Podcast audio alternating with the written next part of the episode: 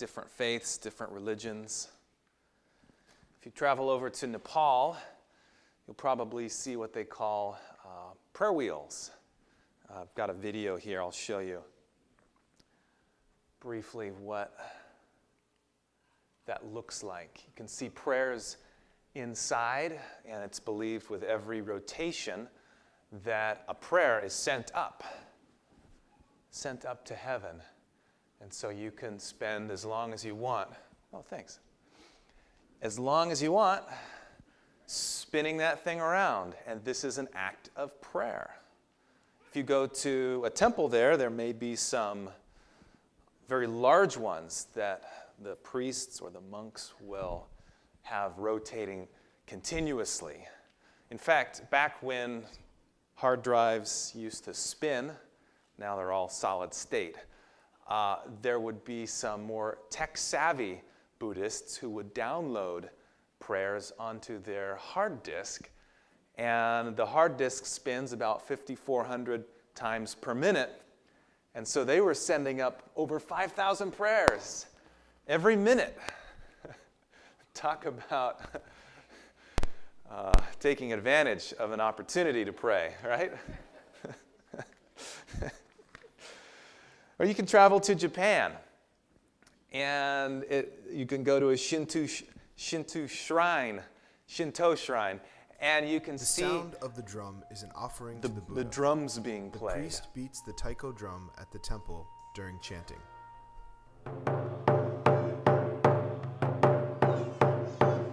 The priest is beating the drum because it's thought that this will get the attention of the gods.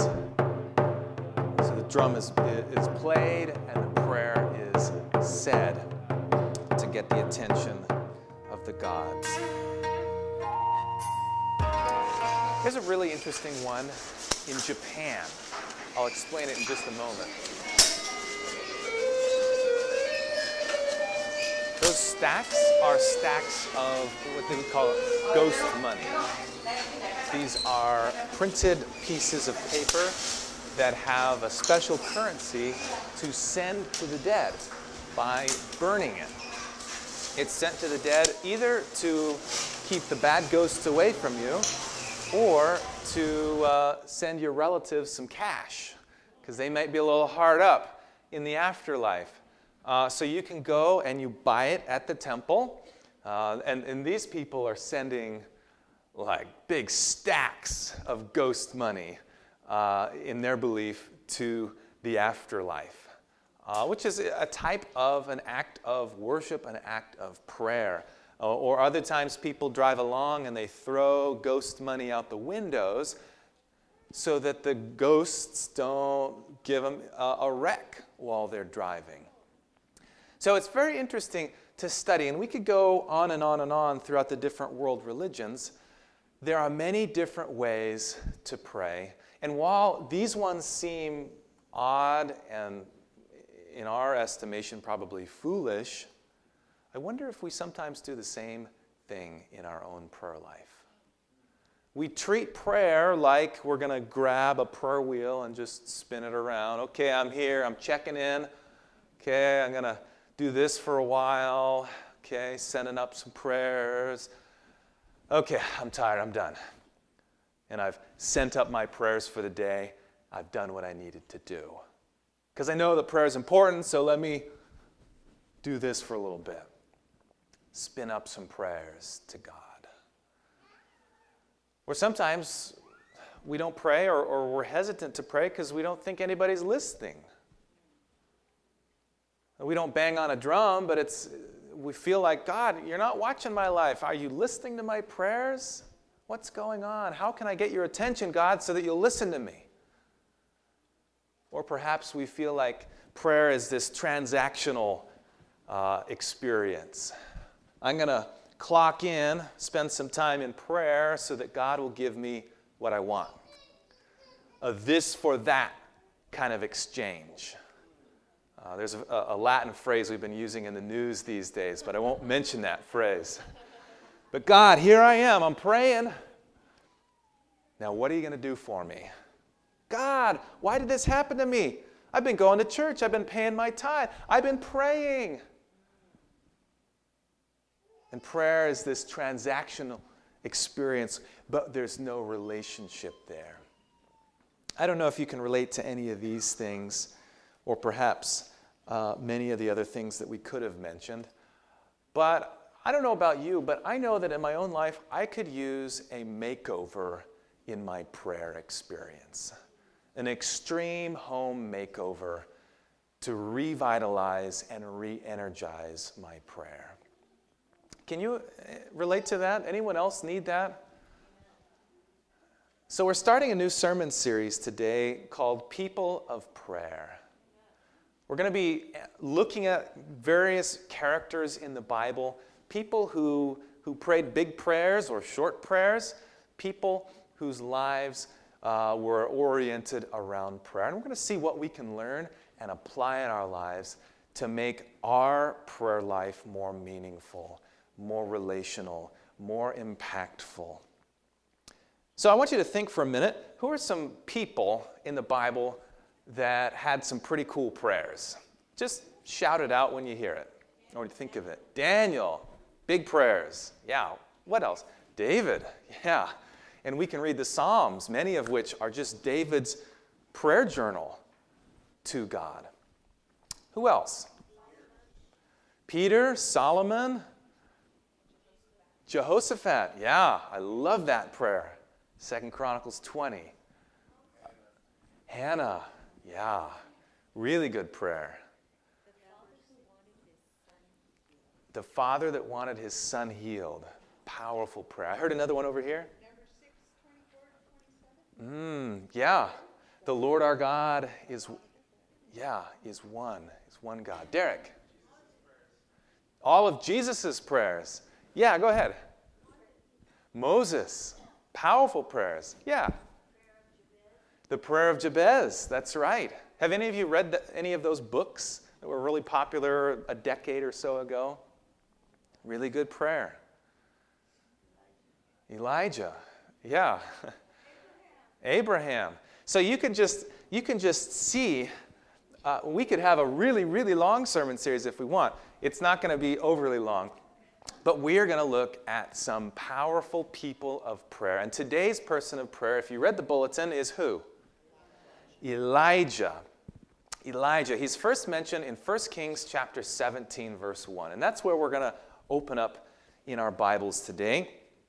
1 Kings chapter 17 verse 1. Unfortunately, we don't know a lot of the backstory of Elijah. Don't know a lot about him. He's called a Tishbite, which means that he was from the Tishbe region, but we're not exactly sure where that's at. But something that's very interesting that we do know about Elijah is what his name means. Elijah means, My God is Yahweh. My God is the Lord. And, and, this really sums up his life and his life work. As you're well familiar with, the people were worshiping Baal. Baal in Hebrew means master, husband, or Lord. And we say it with a, a lowercase l.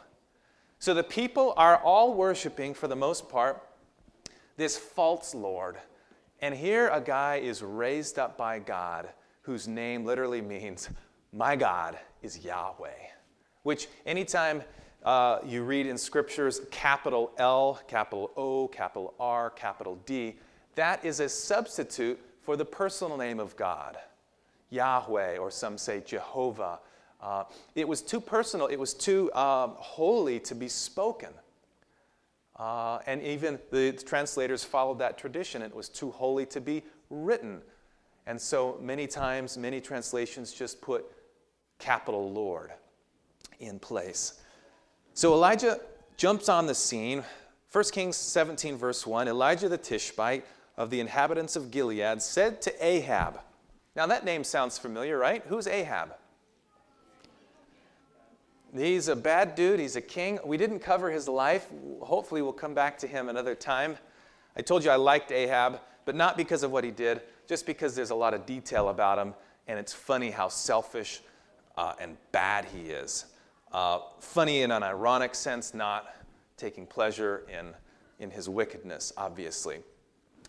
So he lived during the time of Ahab. God raised him up, and he had a message for the king. Bad dude Ahab. It says, As the Lord God of Israel lives, before whom I stand, there shall be no dew or rain these years except at my word. Can you imagine a more bold thing to say to the leader of a nation? Imagine you could get into the Oval Office and walk in and greet our president and say, hey, unless some reforms are made, it's not going to rain in America. Right? That's bold. That is incredibly bold. And the Bible tells us that he actually prayed that there would be no dew or rain. It's a very bold prayer. I have never been impressed to pray that there would be no rain. So if there's drought in, in California at various times, it's not because of me, all right? Not because of me. But you know, I believe that Elijah was impressed to pray this prayer.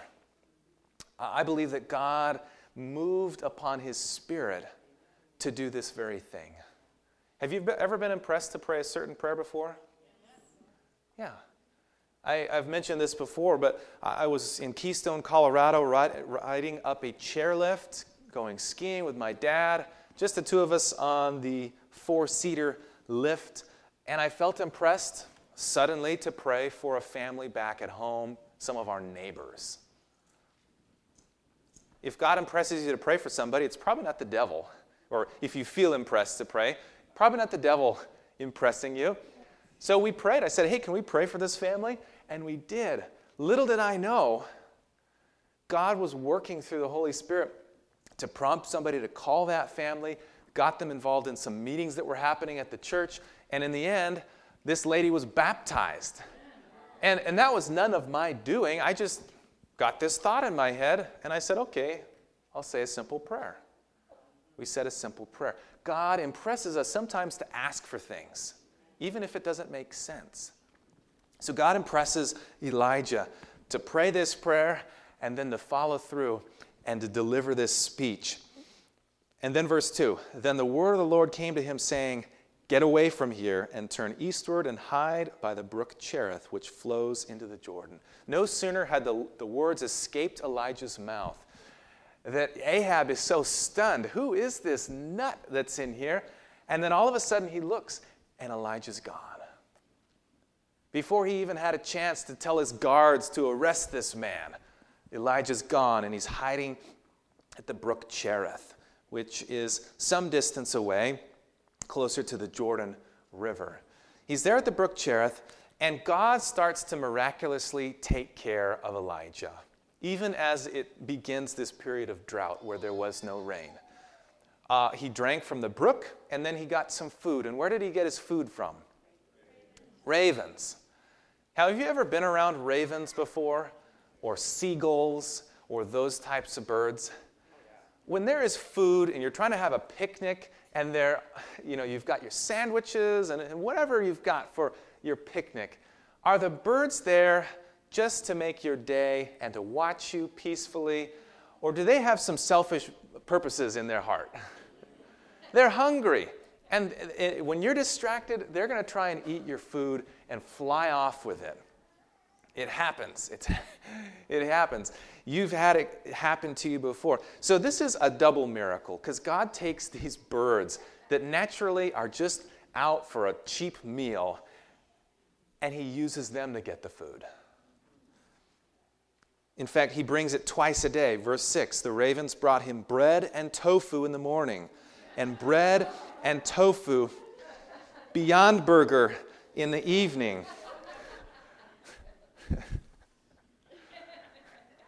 Brought him clean meat. clean meat in the evening. Now, some have, some have wondered well, where did these ravens get the food from? And, and there's no way to know. But some have suggested it's even possible he could have, the, the ravens could have gotten them from Ahab's own storehouse's provision area. Uh, now, having meat twice a day was something that was unusual. Usually, if you were rich, you maybe would have it once a day, but he's getting it twice a day. Uh, he's getting bread twice a day. I don't know what kind of diet this is, but if God starts bringing you bread and meat from ravens miraculously, then, then go on that diet as long as He has you on it. So he was there. God totally provided for his needs. God will lead us and provide for us, but then sometimes his uh, provision doesn't seem as abundant. Because what happened ultimately to the brook, to the water flowing? It naturally dried up. And so, God, continuing on in the story, verse 8 and onward, God sends Elijah to a widow. She's a single mom raising her son. In fact, they're about to have their last meal. They have a little bit of flour, a little bit of oil. They're going to make some uh, simple bread. They're going to eat it. And then, in the widow's own words, she's going to die. She and her son will die of starvation. So Elijah walks onto the scene. And I, lo- I love what he asks of her because it's just the, the most audacious request. He says, Hey, can you feed me? And she says, We're about to have our last meal and then die. But nevertheless, I'll do it. Elijah, he was just a simple guy, but he was willing to follow what God wanted him to do, even if it seemed like I, I would just, I don't like to impose upon people.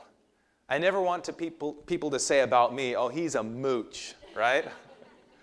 this is total mooch status, moving in and asking for their last bit of food. But God was going to work through that. And of course, as you know in the story, and as you read in the verses, verse 14 For thus says the Lord God of Israel, the flour, the bin of flour shall not be used up, nor shall the jar of oil run dry until the day the Lord sends rain on the earth. The prophet promised, You're going to be okay. Just trust in the Lord. She did as he said, and God did as he said.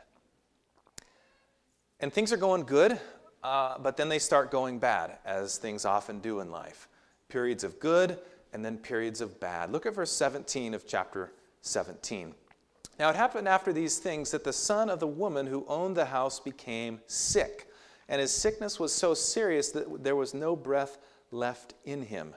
So she said to Elijah, What do I have to do with you, O man of God? Have you come here to bring my sin to remembrance and to kill my son? So the son died. His breath went out of him. He was totally dead. And what does Elijah do? Verse 19, he says, Give me your son. So she took him out of her arms and he carried him to the upper room where he was staying and laid him on his own bed. And then he cried out to the Lord and said, O Lord my God, have you also brought tragedy on the widow with whom I lodge by killing her son? Here's something we can see from Elijah and his prayer life. He wasn't afraid to be honest with God with how he was feeling. He expressed exactly what was in his heart to God. Sometimes we try and hide our feelings uh, to God, from God, but God already knows what we're feeling. There's a blessing in expressing what's in our heart to God. And you see this in the Psalms time and time again. David is very open with how he's feeling. If you're feeling betrayed by God, let God know that. If you're feeling disappointed by God, let God know that. If you have questions and you're doubting God, let God know that. It does something special in your own heart when you're honest with God. And Elijah is honest with God. And then he stretches himself out on the child three times and he says, O Lord my God, I pray, let this child's soul, the word nephesh, life, let his life come back to him. How many times did he do this? Three times. We'll see this more later. Elisha's prayers not only were honest, but they were persistent. He was persistent in his prayers in doing what he felt God was leading him to do. And God heard the voice of Elijah, and the boy was brought back to life. The very first resurrection we read about in the scriptures up till this point. Big prayer, huh? I've never been at a funeral and thought, you know, maybe I should go up front and, and try something and, and see. But again, God impressed Elijah, and so he followed, he obeyed. He prayed a, prayed a simple prayer, not a lot of words there recorded. He prayed an honest prayer, a persistent prayer, and God answered his prayer. So eventually, the time comes at the end of the three and a half years for there to be this showdown on Mount Carmel. So Elijah goes back. Well, the, a message uh, eventually gets to the king. Uh, Ahab has been looking for Elijah for a long time. Uh, and Obadiah runs into Elisha, Elijah, excuse me. And uh, along the way, Elijah learns that there are actually 7,000 people who hadn't uh, bowed their knee to Baal. But he sends a message to the king saying, Meet me on top of Mount Carmel, you and all your prophets, and we're going to finally decide this. Who is going to be the Lord? So look at verse 20 of chapter 18. So Ahab sent for all the children of Israel and gathered the prophets together on Mount Carmel. And Elijah came to all the people and said, How long will you falter between two opinions? If the Lord is God, follow him. But if Baal, follow him. We talked earlier about Baal. It's interesting that there was no rain for those three and a half years. This is an image of Baal. He probably would have originally been holding like a thunderbolt. He was the god of fertility, but he was also god of the storms and the rain. And there was this belief that he would die, and then once a year he would be resurrected and he would bring the rains. So through the dry portion of the year, and then, oh, Baal's back alive again, he's bringing the rains. This, this little dude caused all these problems. You know, that's, if you're going to worship something, uh, worship something bigger. Sarah and I saw, it's only about this tall, uh, just a few inches tall, the figurines that we saw. But but this was Baal. So it's ironic and powerful that the God of the rain couldn't bring rain for three and a half years. So now we've got this showdown. There's the priests of Baal, the prophets of Baal, and Elijah says, How long are you going to ride the fence, people? If God is God, serve him, and if Baal is God, then serve him. But you can't do both. You can't do both there was a test suggested. And what was the test, basically?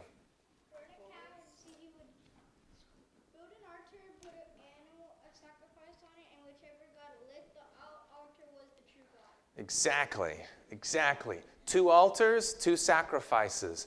Whichever altar was lit by, on fire, fire from heaven by their God, that's the true God. And so Elijah gives the prophets of Baal the first crack at it.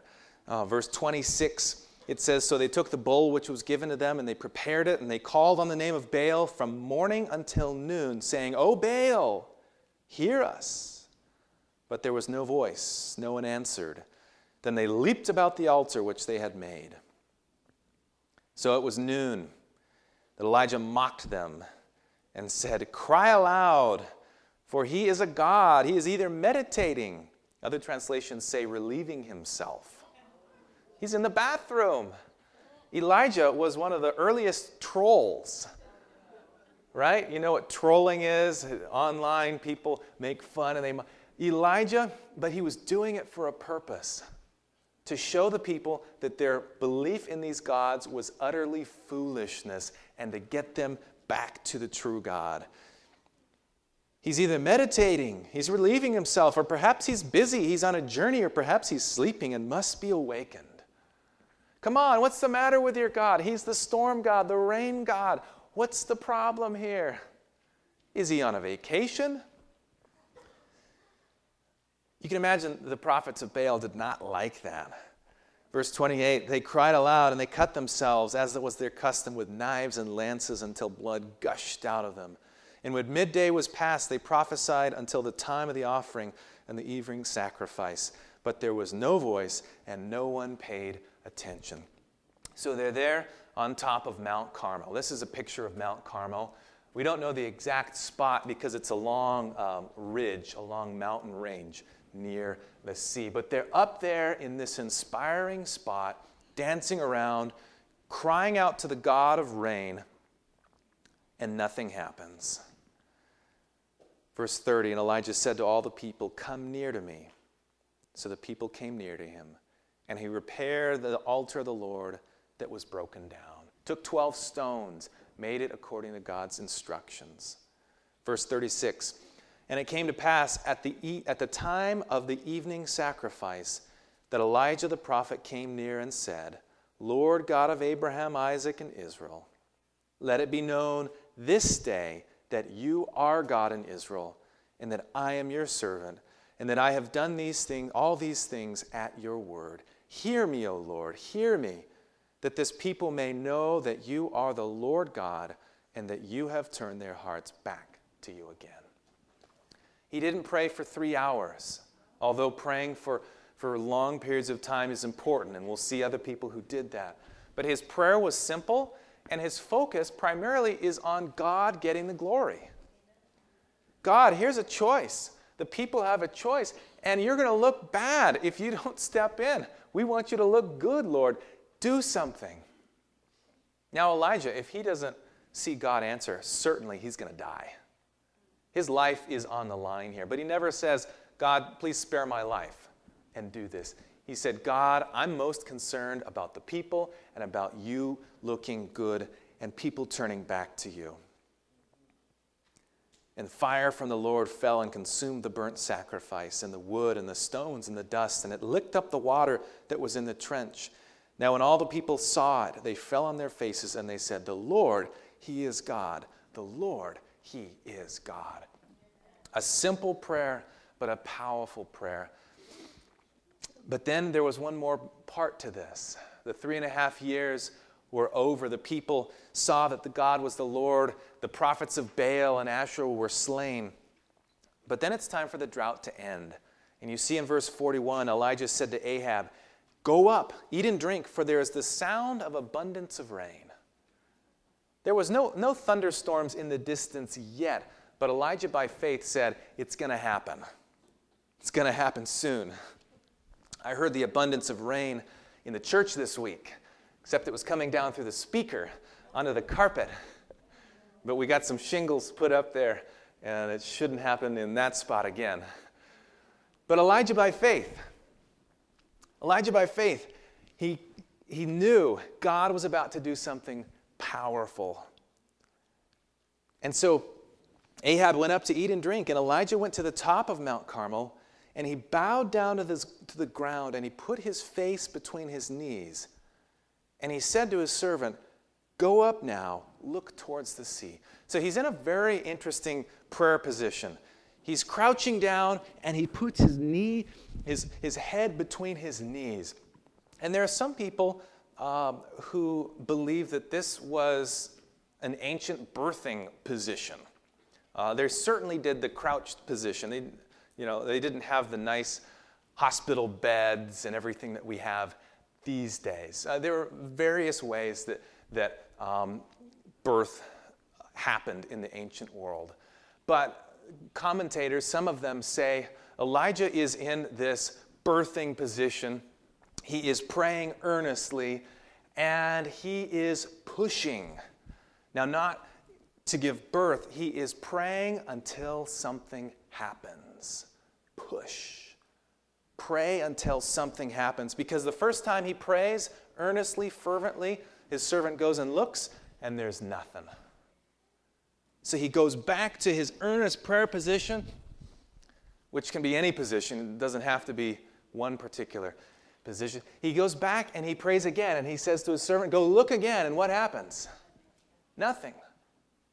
How many times does this happen? It happened seven times. So Elisha was a person who prayed honestly, and he was a person who prayed persistently. If it didn't happen the first time, he went back and he prayed again. He prayed until something happens. And I've been in churches where people say, Pastor, You got to hear what happened. I've been praying for 41 years for my relative to come back to the Lord, and they finally did. Just because the answer has been delayed does not mean it has been denied. Pray until something happens. And eventually, there's a little cloud. What size is it? Size of a man's hand. And Elijah said, That's it. That's enough. We, we got it. And he escorts the king down the mountain as the rain starts to fall and pour down. I'd like to end the story right there, but you remember that Elijah, after his great victory, he fled when he could have had another victory with, with Queen Jezebel. God took him to one more place of prayer, one final scene in, in this great prayer person's life. He took him all the way 200 plus miles down to Mount Sinai, Mount Horeb, place where the law, the Ten Commandments were given. And he's there, and God said, I want to speak to you. He's there in a cave. There are some pictures online you can see of various caves. We don't know which cave it was, but there are some pictures. And he's in the cave. God says, I'm going to speak to you. And then different things happen. Do you remember what the, the different things happened, what they were? There was a mighty, like rushing wind that tore the mountain apart. But God's voice was not in the wind. What else was there? There was a fire, powerful fire. Surely God's going to speak to me through this powerful fire, but God wasn't in the fire. And there was also an earthquake. But God wasn't in any of these dramatic displays. And finally, the Bible says in 1 Kings 19, a still small voice, a gentle whisper. Sometimes we're expecting God, we pray, we're, fervently, earnestly praying, and we are hoping and expecting for God to just reveal Himself in a blaze of light. But we don't hear God that way. Most of the time, it's God speaking to our hearts in a gentle whisper. Because prayer is not just something, a, a monologue where we express to God. Prayer is a dialogue. And if we're listening and our hearts are stilled and we're in the Word, God can speak to us through a still small voice to our hearts. Elijah was a man who believed in prayer. He knew persistent prayer was important. Notice this from the book Amazing Grace. God doesn't always answer our prayers the first time we call upon Him. Why? For should He do this, we might take it for granted that we had a right to all the blessings and favors He had bestowed upon us. Okay, God, I need this. You got it. Give me that. You got it. It wouldn't be good for us if that's what happened all the time. Instead of searching our hearts to see if any evil was entertained by us, any sin indulged, we should become careless and fail to recognize our dependence upon Him and our need of His help. So God allows us to persist in prayer for our own benefit, not because He's delaying for any other reason. But I want to look at one last verse. Go to the book of James. James chapter 5.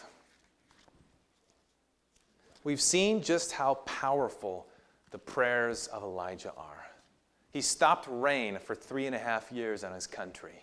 He raised a child back to life. He heard the gentle, still, small voice of God. James chapter 5. It's easy when reading stories like this to say, okay, well, he was just a super saint with superpowers. What can I do? My prayers can never accomplish big things. James chapter 5, verse 17. Let's start in verse 16. Confess your trespasses one to another and pray for one another that you may be healed. The effective, fervent prayer of a righteous man or woman avails much. Elijah was a man with a nature like ours. And he prayed earnestly that it would not rain, and it did not rain on the land for three years and six months. And again he prayed, and the earth gave rain, and the earth produced its fruit. It says Elijah was a guy like us. In fact, the, the Greek word there for uh, had a nature like us is used only one other time in Acts chapter 14, verse 15. And it's when uh, Paul and Barnabas are there, and the people, the pagans, think that they're gods. They're trying to worship them. Oh, this is Zeus and this is Hermes, and, and let's bow down to them. And Paul says, No, no, no, no, guys, we are humans, men, just like you are, with a nature just like yours. And sometimes we look at people who are real prayer people, prayer warriors, and we think, wow, they have a special blessing of faith that I don't have. If I had what they had, then I could pray like they did. Oh, if I was, a, was called like Elijah and was a special person like Elijah, then I could pray and God would hear my prayers. But James says Elijah was just an ordinary person like us. But he earnestly, fervently prayed. Now, no doubt, he was called to a specific prophetic office. But he wasn't a super saint. He was just an ordinary person who was willing to be used by God. We've learned today and seen powerful prayer are prayers that are honest, prayers that are persistent. And the good news from today is that any of us can pray powerful prayers. We can be our own Elijahs in our own spheres of influence and we can help people through God's Holy Spirit to come back to the one true God. We can be that people. I want to read one last uh, quotation here. It says Elijah was a man subject to like passions as we are. Yet the Lord heard in a most striking manner and answered his, his petitions. The only reason for our lack of power with God is to be found where?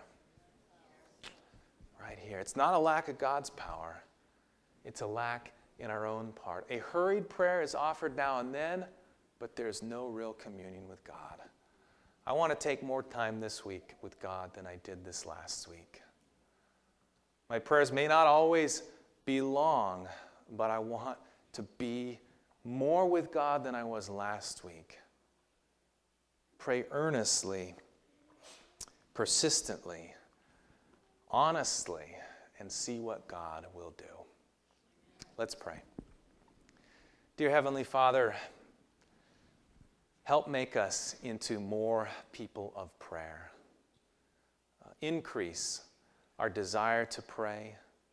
And Lord, remind us that you're always there. And may we desire to connect with you, not just to, to share a grocery list of requests, but really through prayer, uh, become aware that your presence is there. And remember that through our days. Use us, Lord, to make you look good this week so that people will turn from the Baal of this world and will turn to you, the one true Lord. This is our prayer in Jesus' name. Let all God's people say, Amen. Amen.